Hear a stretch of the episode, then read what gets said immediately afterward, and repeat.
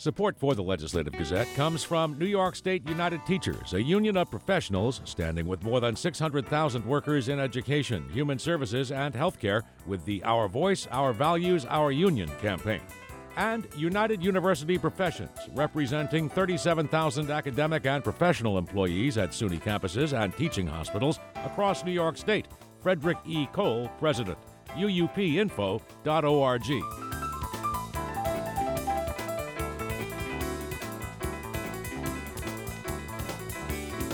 New York State Health Commissioner Dr. Mary Bassett says monkeypox continues to spread and people should be aware of the risks and how to access the limited supply of vaccines.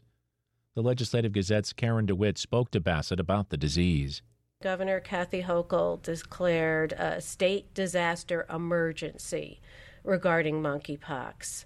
Um, is it that bad of an outbreak? Well, you know, it has been declared uh, the highest level of global emergency by the World Health Organization. And the reason that we're worried about it is that it's spreading rapidly, it's spreading globally, it's spreading in ways that we haven't seen before for this particular virus. So, yes. Additionally, of course, the state of emergency gives us other benefits that will be very important to uh, containing the monkeypox spread. How easy, or should I say, how hard is it to get the disease compared to COVID? Oh, gosh. It, thank you for asking that question. COVID is a respiratory virus that spreads through the air. Uh, and this is a virus that spreads from um, close skin to skin, face to face contact. Um, and historically, in areas of Africa where it's described as endemic, it's been pretty non, you know, slow to transmit. Uh, but this um, is a different sort of pattern of monkeypox, uh, but still, it's nothing like COVID. We're seeing four or 5,000 cases a day, and our cumulative number of monkey, diagnosed monkeypox in the state is has just surpassed 1,500 cumulatively, not daily it's still most prevalent among men who have sexual relations with other men, correct? Yes. Yes. So how do you stop the the spread or cut down on it without stigmatizing a population, you know, and repeating, you know, what happened with HIV and AIDS? Those of us who are around remember how terrible yes. that was in the 1980s and 90s.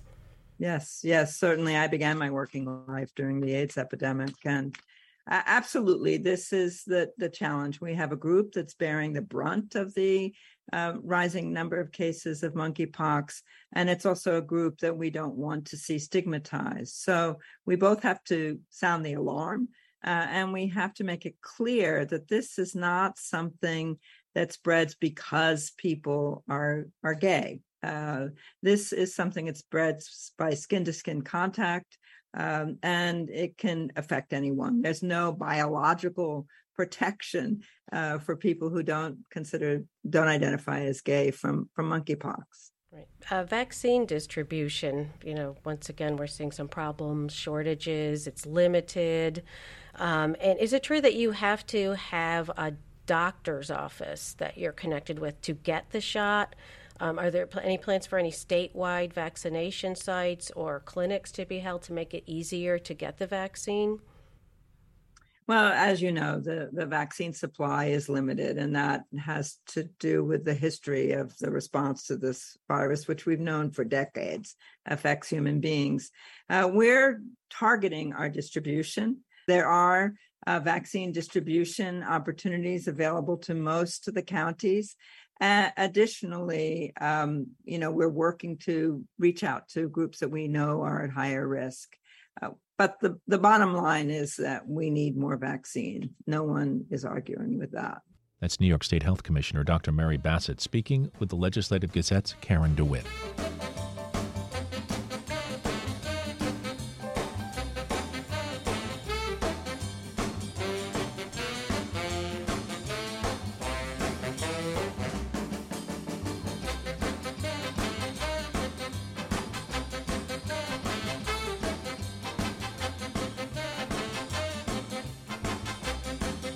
Are listening to the Legislative Gazette, program about New York State government and politics. I'm David Guistina. Legislative Gazette political observer Alan Chartock sat down with Dr. Don Levy, director of the Siena College Research Institute, about this week's released Siena poll. A new poll finds incumbent Democrats in New York State are in a strong position three months from Election Day. A new poll from the Siena College Research Institute finds Governor Kathy Hochul leading Republican Congressman Lee Zeldin 53 to 39 percent among registered voters as she seeks a full term. Hochul is ahead by nearly 50 points in New York City, where Zeldin holds a slight edge in the less populated upstate area. So, what do you make of it all? Well, first, I'll make one slight note that this was uh, a poll of likely voters. Um, as you know, uh, as the election approaches, we shift our polling from the entire universe of registered voters to those who uh, indicate that they are likely to vote in this upcoming election. So, uh, this is really the first in our sequence of of those um, pre-election polls that are uh, of likely voters. What do I make of it? I mean, certainly um, the current governor, Kathy Hochul, has a uh, solid lead. 14 points is uh, is an impressive lead. Um, clearly, as you point out, she holds an overwhelming advantage in uh, New York City. Uh, but at this point, uh, I'm hesitant to call this an insurmountable lead. You'll remember that of recent gubernatorial elections, the closest a Republican came to winning the governor's seat uh, in the state of New York in the last three elections was Rob Astorino, who uh, lost to Andrew Cuomo by 14 points, the exact margin that um, Kathy Hochul leads Lee Zeldin right now. But at this point in that race, that Cuomo defeated Astorino by 14 points, uh, the lead in polling in August was much wider. Um, at that at this point in the election, Cuomo had a lead of 32 points over uh, Astorino. So uh, Zeldin's starting at a point much closer uh, to making this a competitive race than Astorino did in uh, 2014. So, what do you make of the fact that you have a person running for office who is a woman? We've never had a woman governor, right? Right. And it comes not from New York City, the five boroughs which have always determined which Democrat is going to win an election. What do you make of all of that? Well, she's a different candidate. Certainly, Andrew Cuomo was um, the governor of the state of New York for what seemed like um, uh, a lifetime for many New York voters, and and now Kathy Hochul is uh, is a new leader. Uh, she does have uh, strong approval ratings. Her job approval rating is 52% approve, 41% uh, disapprove. Um, even upstate, which sometimes is seen as a um, a weak area for a Democratic leader, uh, Upstate gives her a 50% approval, a 40% disapproval. So she continues to have a base of support upstate, probably most especially in her home area of uh, of the Buffalo area. Uh, and as a woman, she certainly uh, is seen very strongly by uh, by women voters. Her approval rating amongst women in the state of New York is 60 percent. Uh, and clearly, uh, and I'm sure we'll talk about this, uh, some of the issues, most especially um, the Supreme Court's ruling in Dobbs overturning Roe v. Wade, uh, is an issue that many women are energized relative to, and that uh, Governor Hochul will certainly um, stress uh, her position on that issue to voters as we approach the November election. Legislative Gazette political observer Alan Chartock.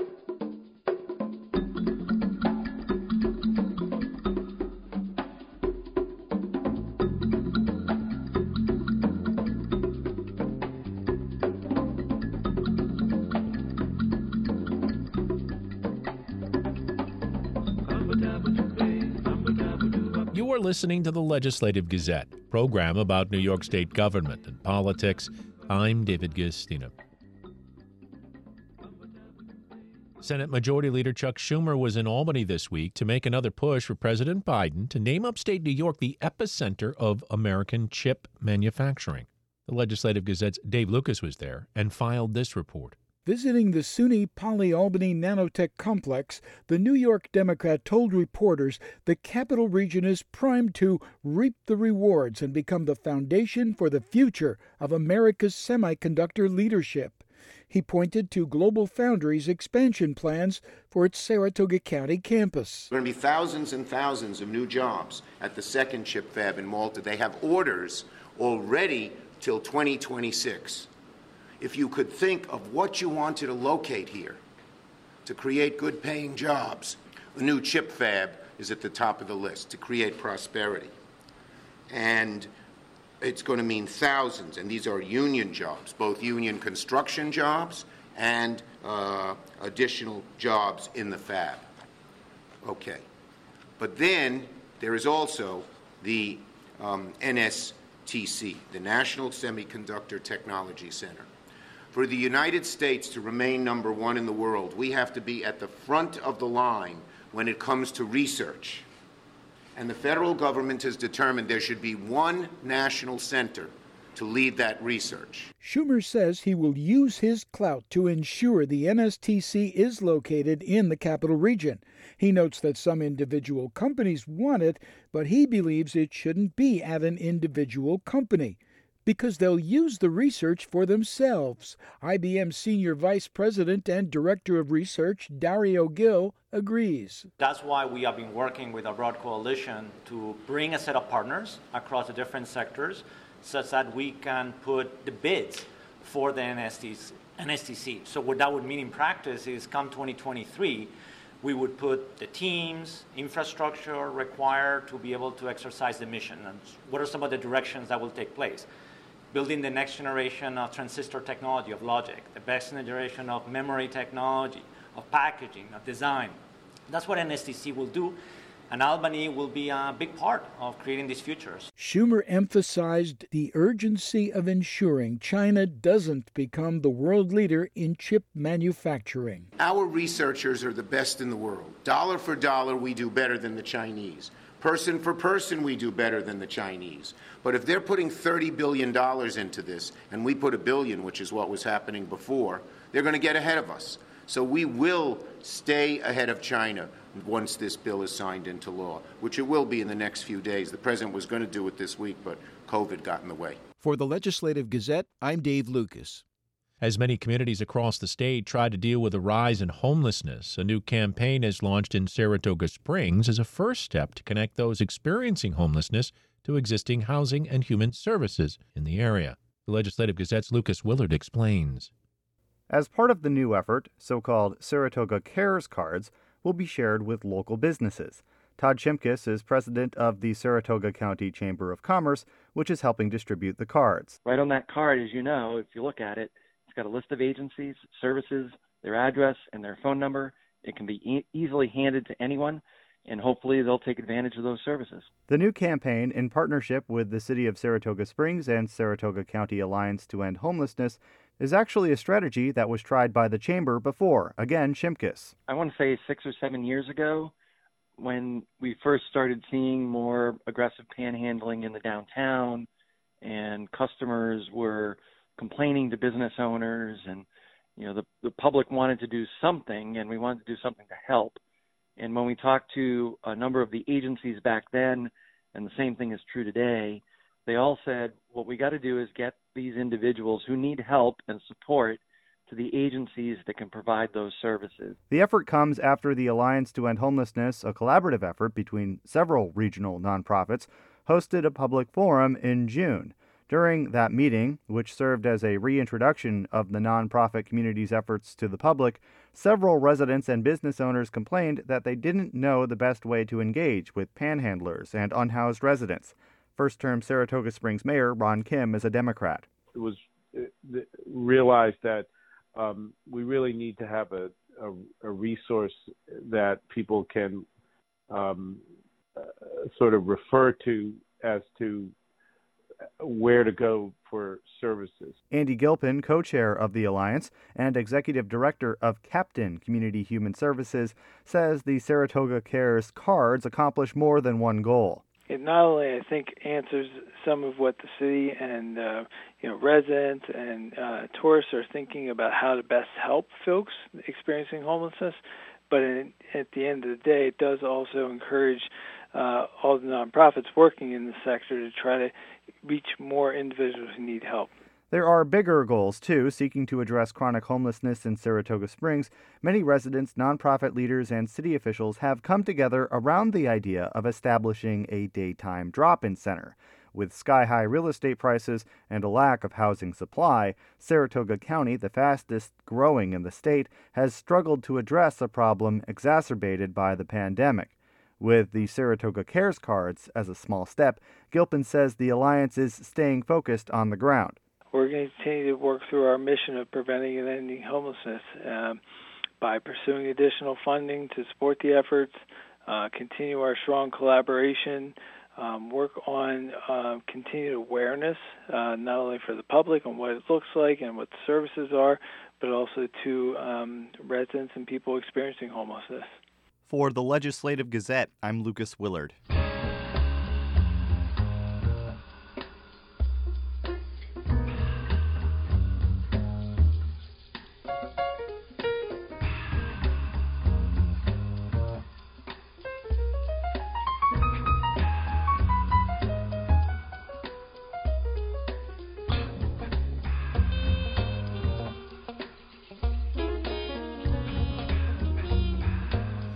Are listening to the Legislative Gazette, a program about New York State government and politics. I'm David Guistina. Back with us on the Legislative Gazette this week is Dr. Lynn Parodneck, a medical marijuana doctor in Westchester County. She joins us from time to time to catch us up on what's happening in the legal marijuana industry that's now open in New York. Welcome, Lynn. Thanks, David. It's great to be back. Oh, yeah, miles to go before we sleep. Yeah, you know, it took quite a bit of time for the legislation to get passed, and largely on the grounds of having equity in this new legal market where the Rockefeller drug laws in New York in the past have put a lot of faces of color and minorities behind bars for many, many years for, for example, using small amounts of marijuana when often people on the Upper East Side will say, and they're smoking their marijuana tended to get away with it. So part of making the legislation in New York was to get those who have been convicted under drug laws for marijuana a crack at the first uh, chance to get licenses. Where are we now? Okay, well, we have this Office of Cannabis Management. They're the people in charge. They've appointed a committee with people in the various um, fields of expertise for the cannabis program. So you have business people, you have doctors, you have a whole crew of people giving their inputs. Um, the way the program is rolling out, they gave existing hemp farmers who grew hemp for CBD, they got first crack at cultivation. Uh, these people were not able to sell their crops. They've all taken a dive, so to speak. It, they really lost a lot of money. So New York's way of saying thanks for hanging in is you guys get the first round of cultivation. Then the next, so that's up and running. Actually, people who planted with the automatics, those are small kind of plants, they're harvesting now in New York State. So, for example, right outside Saratoga, tomorrow's a big harvest day, and they'll be planting um, another round of automatics to get in round two for this year. But we're talking about the social equity piece, giving people who've been harmed by these laws a second chance. Um, they've New York State is going to be renting a hundred real estate spots, shops for these people. The Dormitory Authority will be funding uh, these shops. Each shop owner gets a budget uh, to work with, about a million dollars, they're saying, and those are low interest loans, and people are not personally responsible for them. So it's a way that people who really have been punished get a chance to do something. And for example, I met a chef, Marquis Hayes. He's out in Portland now, um, lived in New York, grew up in the Bronx. Parents are Black Panthers. He was proud to say he was one of the biggest pot dealers in the Bronx. He spent five years in the Slammer, um, learned to cook much better, fed everybody there. Now he's part of uh, a group called Ghetto Gastro.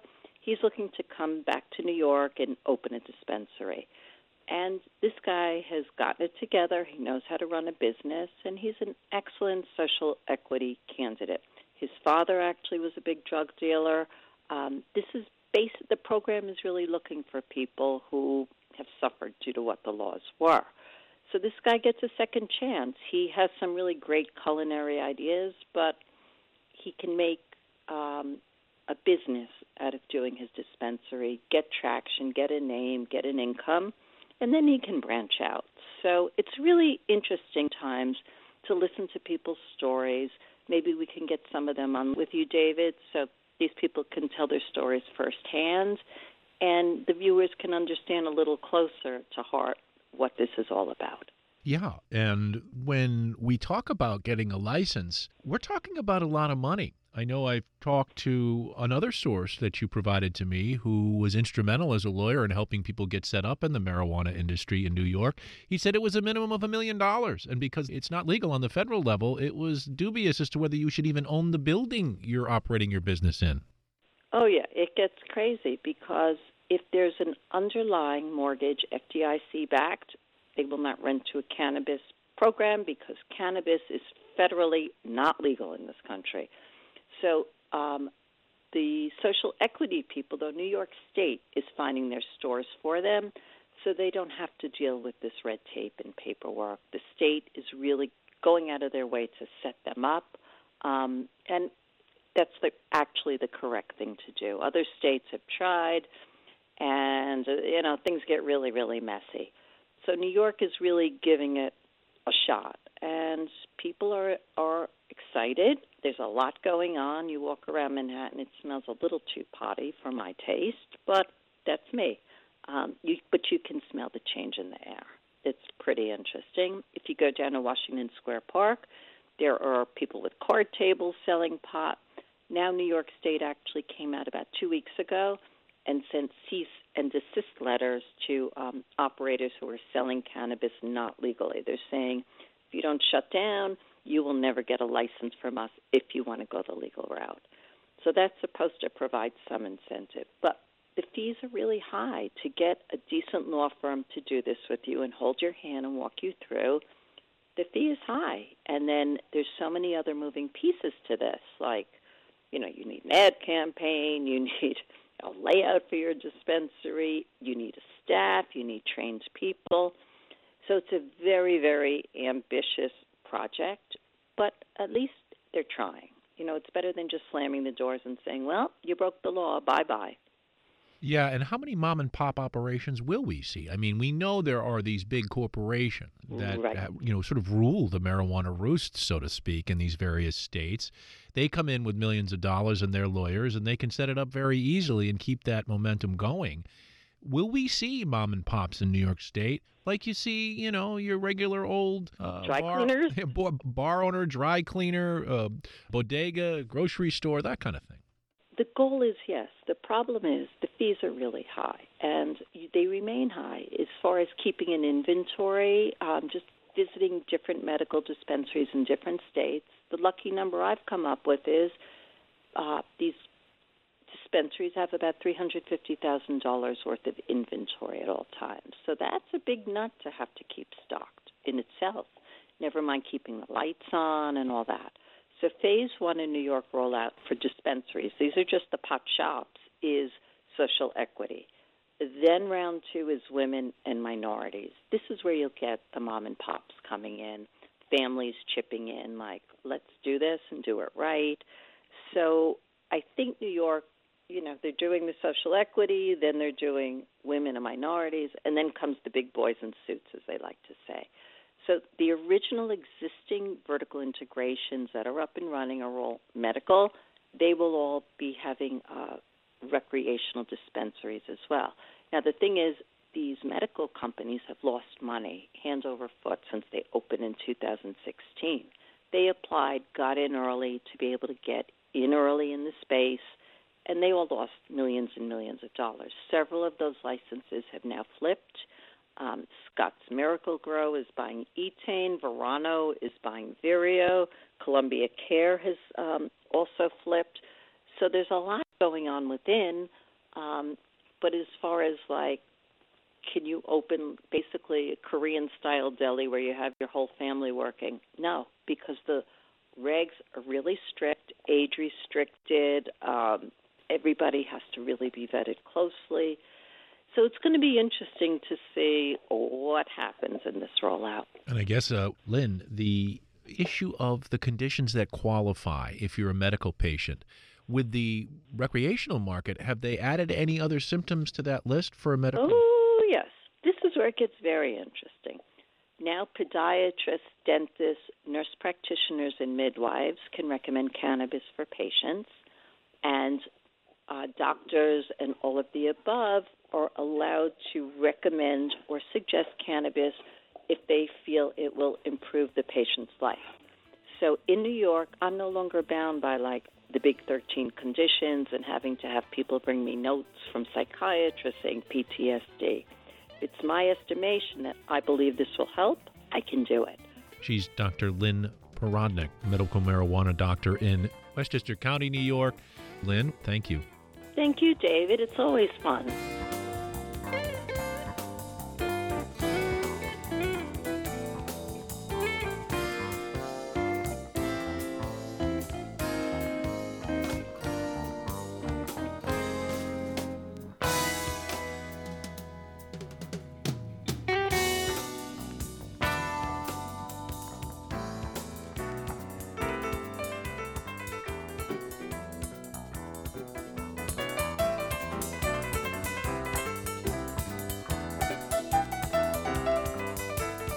And that about does it for this week's show. We had help from the New York State Public Radio Network. For copies, call 1 800 323 9262. That's 1 800 323 9262. Ask for program number 2231.